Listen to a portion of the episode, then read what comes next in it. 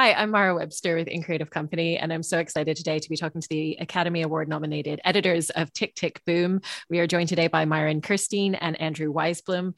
And I, I, wanted to start by talking about the first 10 minutes of the film, because when, when you're making any film, but especially when you're making a musical like this, the the film really lives and dies by those first 10 minutes. And the the first 10 minutes of this film are so fantastic. But when you take a step back there's so many elements of what you had to do in terms of editing in terms of coming in bringing us in on Andrew's performance there being archival footage. You have um, Susan's voiceover which was an element that wasn't recorded until later on.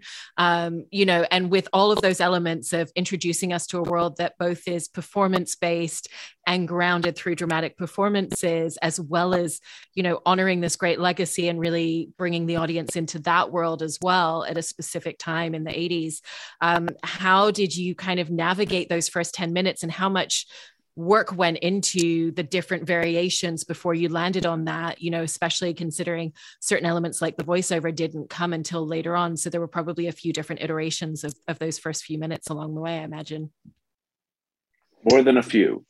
Yeah. Um, it, it, was a, it was a long process of of figuring out the right um, content and context and tone in the in the particularly the opening number really and establishing this framework of um, the uh, stage performance as our as our through line and then the um, archival footage, which was a later ingredient, which Myron can talk about, is was also a good way to set up our context. But it, it was also trying to figure out the right pattern of, of setting up the different characters that we were going to meet along the way, the conflicts that our character was going to face, but also something Lin has spoken about, which is the the rules of the musical and um, how intercutting was going to work with our stage performances um, and and what the whole setup was. Um, mostly so that we could break those rules later on, but at least we had a starting point and an energetic one, I think. Um, I don't know, Myron, if you want to talk about the archival stuff, obviously. Yeah, I mean, it was full experimentation uh, based um, somewhat with experiments that Andy had done in the body of the film that um, that we took out at some point. But I was inspired by the use of archival, but wasn't sure how to quite use it. And then we as we screened for the audience, it seemed like they needed some context about who Jonathan Larson was, is, um, how he uh, influenced, uh, you know, musical theater, etc.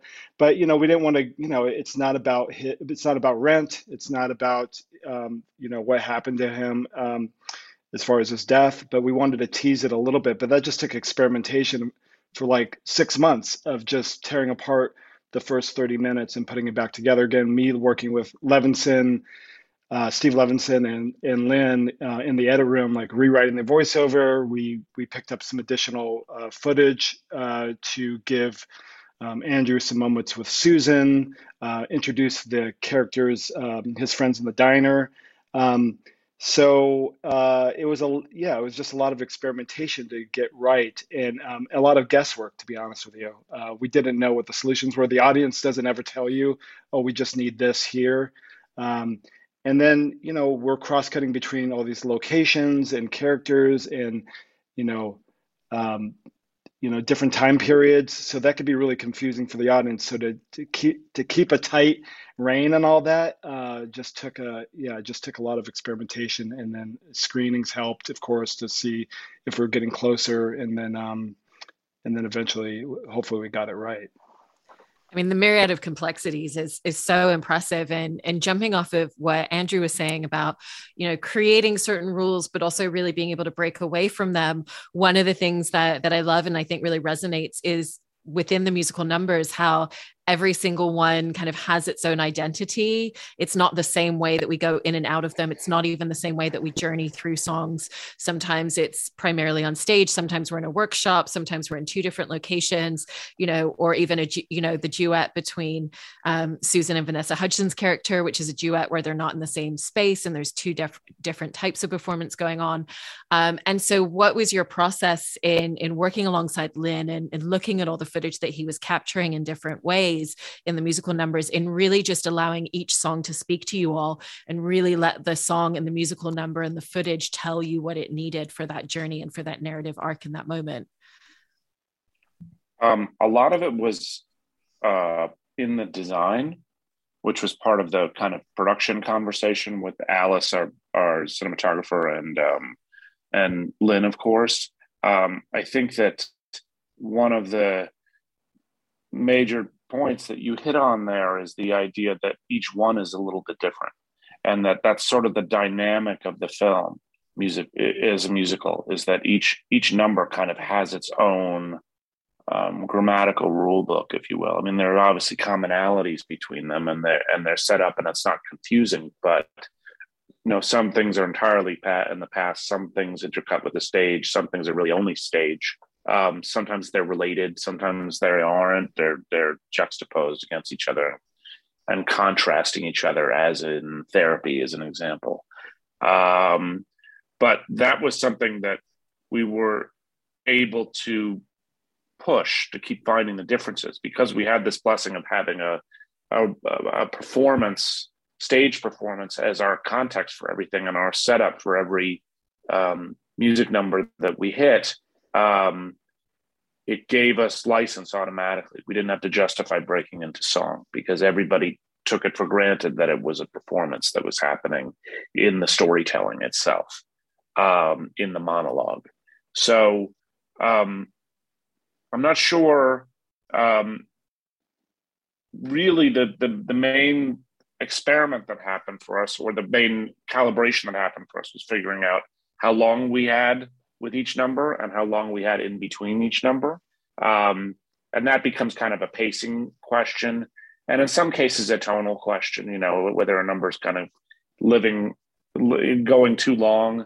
Um, and and wearing out its welcome a little bit in the overall piece, even if it's interesting on its own, um, which is sometimes complicated um, structurally and grammatically to simplify a music number and combine a verse or um, I don't know, plenty of the other tricks we had, Myron, in that in that equation. Yeah, and but I think you're right, Andy. You know, to to ground the audience with the stage performance to have that as the anchor really allowed us to do so much i think if we didn't have that it, it would maybe feel like a little schizophrenic to be honest with you um, but to be able to keep coming back to that location and his performance and essentially his narration um, we could just do almost anything we wanted to and you know and it's a complicated thing because we are we are going back and forth with time almost with every number um, multiple locations with every number, multiple characters. So it's, you know, it, but again, just having this one little kernel um, of, of texture, um, you know, went a long way.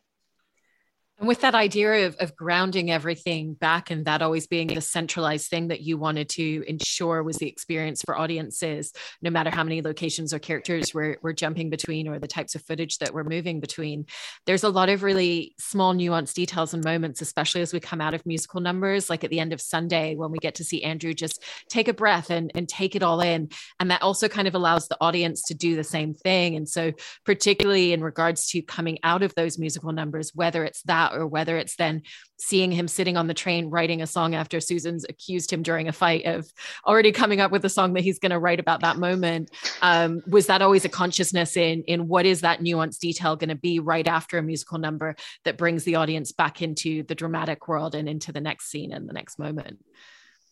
You know, it's interesting that you point out those two moments because um, that breath right after Sunday is something that Lin actually picked up in additional photography. He wanted that breath for the audience to just like, oh my God, the, this is something we just experienced together, right? He wanted Jonathan Larson to have that breath, you know, uh, that joy of feeling of what he's just performed.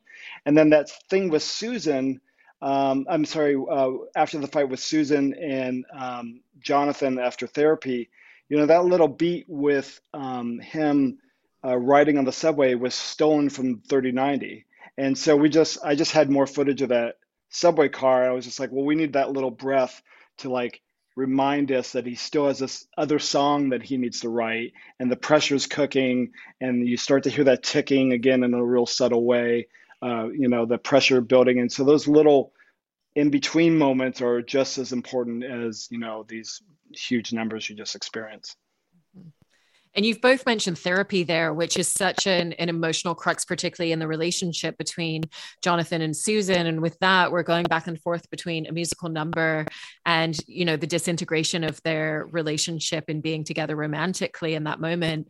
Um, you know, and I, I've heard you kind of both say that that was a really, really tricky one to edit and to navigate because you had to figure out when are we going back to Susan and Jonathan? When are we going back to the musical performance? You know, because you really still have to give the space and and honor the conversation and honor the dialogue and everything that's happening in their relationship because it's still a very loving place that they're in as they're communicating and as it's falling apart. And then also going into kind of like the more showmanship element of the musical number at the same time was that also one that that took a lot of passes to really find the balance and find those nuances. Absolutely. I mean it's a it's a sequence that it's kind of the trojan horse for us because it's where the the movie turns pretty specifically. Um, you know, he's suddenly faced with the real potential for failure, not just anxiety, and failure in his relationship, failure in his career, where she's very pointedly saying, "What if this doesn't happen for you? Then what?" Um, and and so those those things are kind of heavy for the movie, but obviously when you juxtapose it with this number that um, is pretty light. it's it's that contrast that that makes it um, interesting. I don't think we were sure exactly how it was going to work, and we had to play around with it. Um, I know that Myron experimented a bit with how intense the fight actually got, so that they felt balanced. But you know that whole number is kind of followed by uh, a reasonably comedic sequence, you know, with the with the focus group but there's also something pretty serious going on um, that he's faced with some real life choices. Um, but if you analyze it, it's the moment where he breaks up with Susan and we might not see her again.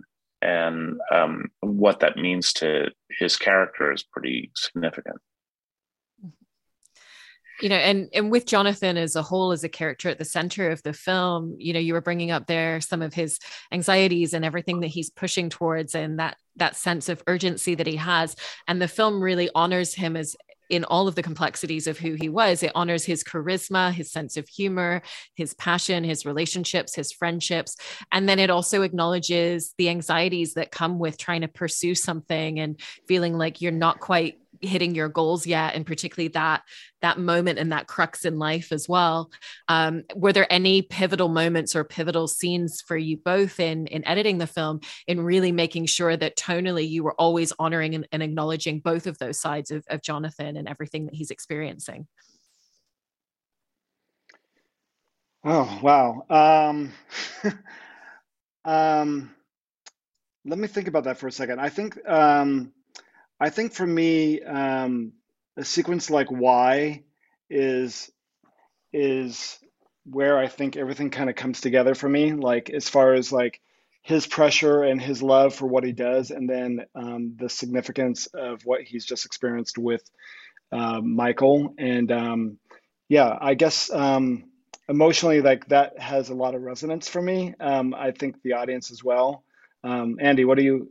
What's your What's your take on well. I think you know the, one of the things he's really wrestling in the it, with in the movie, and what the one of the things that the film is really dancing around is that this is a character that hasn't necessarily come into his own in terms of his maturity. You know, he doesn't know how to balance work and life and how to how to make choices. Um, and then when he's he's faced with real crisis, he kind of rises to the occasion in the end that he realizes he's gonna he's gonna lose the people he loves in his life, and you know, not just that, but he may not succeed in his career at the same time. So how does he reconcile that? Is the real is the real trick, and balancing those two issues um, without tilting your perception of him. You know, you still have to relate to the to his struggle as an artist and trying to make it and not see that as a potentially selfish blind thing like it was very clear to both Lin and myself that we needed to make sure the seeds were there that um, michael was hiv positive without leaning in them too hard because um, if we understand that before Jonathan does, you've kind of trumped him as a character, and and it's hard for that character to recover from that. So those are the kind of balances that we had to think about the whole time. How he's reacting to the questions and the people in his life. You you want to understand why he feels busy and and like that he's in a very important moment in his life for his career when Susan is asking him to move out of the city at the same time, and why that is not strictly selfish, but also um, an, a real problem that he's facing. Um, it's all those things that require calibrating and playing with performances and reactions that which you know they the actors gave us in spades. We had the options. It's just a question of finding that right balance so that you can relate to his journey I mean, there is just that that constant overwhelming sense of urgency that he has in a character in, in trying to reach those goalposts for himself and, and trying to achieve the things that he's really striving for. You know, and Myron, I think you were mentioning the the ticking of the clock, and there's a lot of really small details in terms of the noises that we hear, the the cuts that are made, you know, even just the pacing of certain scenes and how they play out for us to kind of step inside his energy in particular moments. Um, and so, what were some of the choices that you ended up making in the edit room to really kind of reference that that sense of urgency and that drive that just is there all of the time for him as a character. Well there was a lot more actually at some at one point we actually started the film with him like staring at a clock and there was that that feeling of of, of that urgency from the get-go. And so there was we just had to experiment with like how much we're going to include in the body of the film. And and then we could add more things like you know that subway car um, but that was, you know, uh, a little goes a long way with that kind of stuff. Um, you know, you can overdo it really easily, and then suddenly it becomes this annoying device um, that um, you know calls attention to itself. And so to just just to be able to play around with that, um, with of course just the entire pace of the film, you know, which just comes naturally over working on it, you know, over working a film for, you know, a year and a half and um, collectively between Andy and I. And, um, but, um, you know, I, I think that um, at the end of the day, um, you know, a musical has its own sort of rhythm to it as well. And then we're sort of embracing those rhythms of the songs and, and then, you know, things like therapy where we're just kind of like trying to, trying to cut them down and, and fit you know fit our um, instinct as far as like the fight. Um, but there's something about a musical that can help guide you in some ways and then um, then we could take a sledgehammer to it and on a, on a technical note, one of the things that I was actually really interested in is there's there's moments where Lin's kind of like not afraid to let the camera move around a little bit. So when we're with the characters at the diner, you know, it's not necessarily full pan shots, but there's kind of a gentle handheld, um, you know, or just following a, a, character ever so slightly as they move within a scene in the center of other characters. Um, and so I was really interested in the intricacies of of editing and selecting shots and really making moments like that where there is that gentle movement with the camera still feel very seamless and naked to the audience's eye as they're watching it? Um, well, I think we were both very mindful of transitions being fluid, in be, particularly between the different um, time frames and locations, so that you you didn't lose your bearings. That there was a logical um, transition between each moment, whether we're going from the stage to the to 1990 um, to, to or 1988 even or back and forth that there was always kind of a clear path to follow. Um, but grammatically in terms of how it was shot i was always just looking for the the dynamics of it you know to to try and make sure that each cut and each shot complemented the one before and after particularly in the musical m- material. Um, i always thought that kind of you know an, an example of that would be um, swimming which is a sequence that had a lot of pre-planning in it um, because there was some concerned discussion with myself and Alice and Lin that you know we were basically setting ourselves to watch setting ourselves up to watch a guy swim laps, and that's not necessarily going to be dynamic or build to a climax unless you figure out exactly how you're going to do that grammatically, and that you have enough shots to do that. and that you um, are building with the music um, so that he has his revelation when he does. Um, but that's just takes that just takes experimenting and having a lot of different options to work with, which uh, you know Alice was great at helping, and Lin, of course. Um, we had everything we needed. I mean, I also, in terms of transitions, was interested in hearing a little bit more about editing Sunday because obviously, because of pro- COVID protocols and scheduling, that wasn't everybody in the same space at the same time. That was kind of multiple groups that came in and gave performances. But when you watch it, it feels completely seamless in the transition between each of the groups and each of the performance moments. Um, and I imagine that there was a huge amount of intricacy involved behind the scenes to really pull off a scene like that. And so, what were the challenges for both of you with that particular number?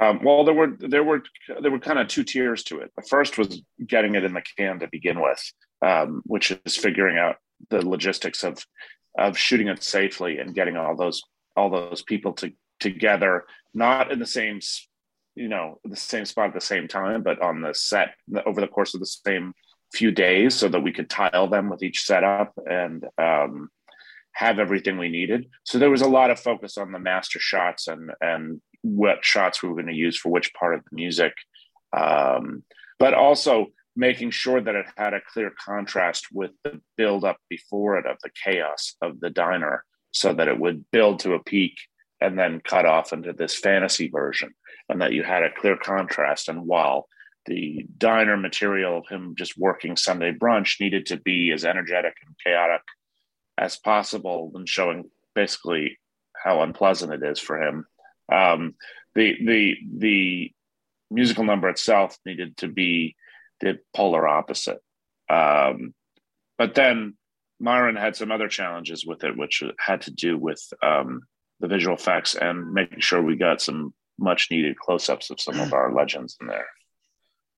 Yeah, Lin wasn't, um, you know, happy enough just having Bernadette Peters. He also wanted Chita Rivera and and some other Holly, um, you know, uh, Broadway legends. So, and and then of course, like Andy was saying, he wanted more close-ups, particularly when the the diner wall goes down. Um, but it's hard, you know. You want to get every you want everyone to have their curtain call, and so you're squeezing a lot of footage into you know a, a song that you can't really expand too much.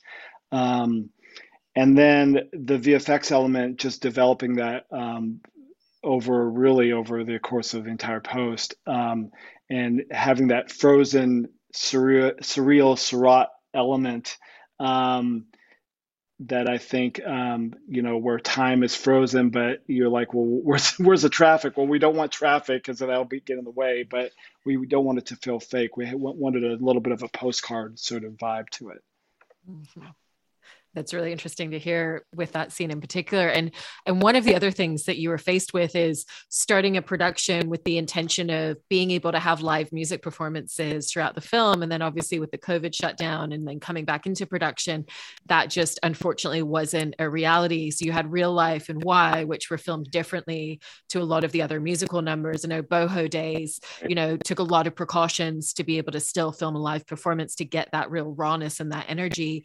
But how did that really affect and impact a lot of the work that you were doing, along with the musical editor, along with the sound design team, in really configuring a lot of the musical numbers and and having them still all feel the same in terms of the energy, in terms of that connection and the performance and the way that things sound, even though they had to be filmed very differently.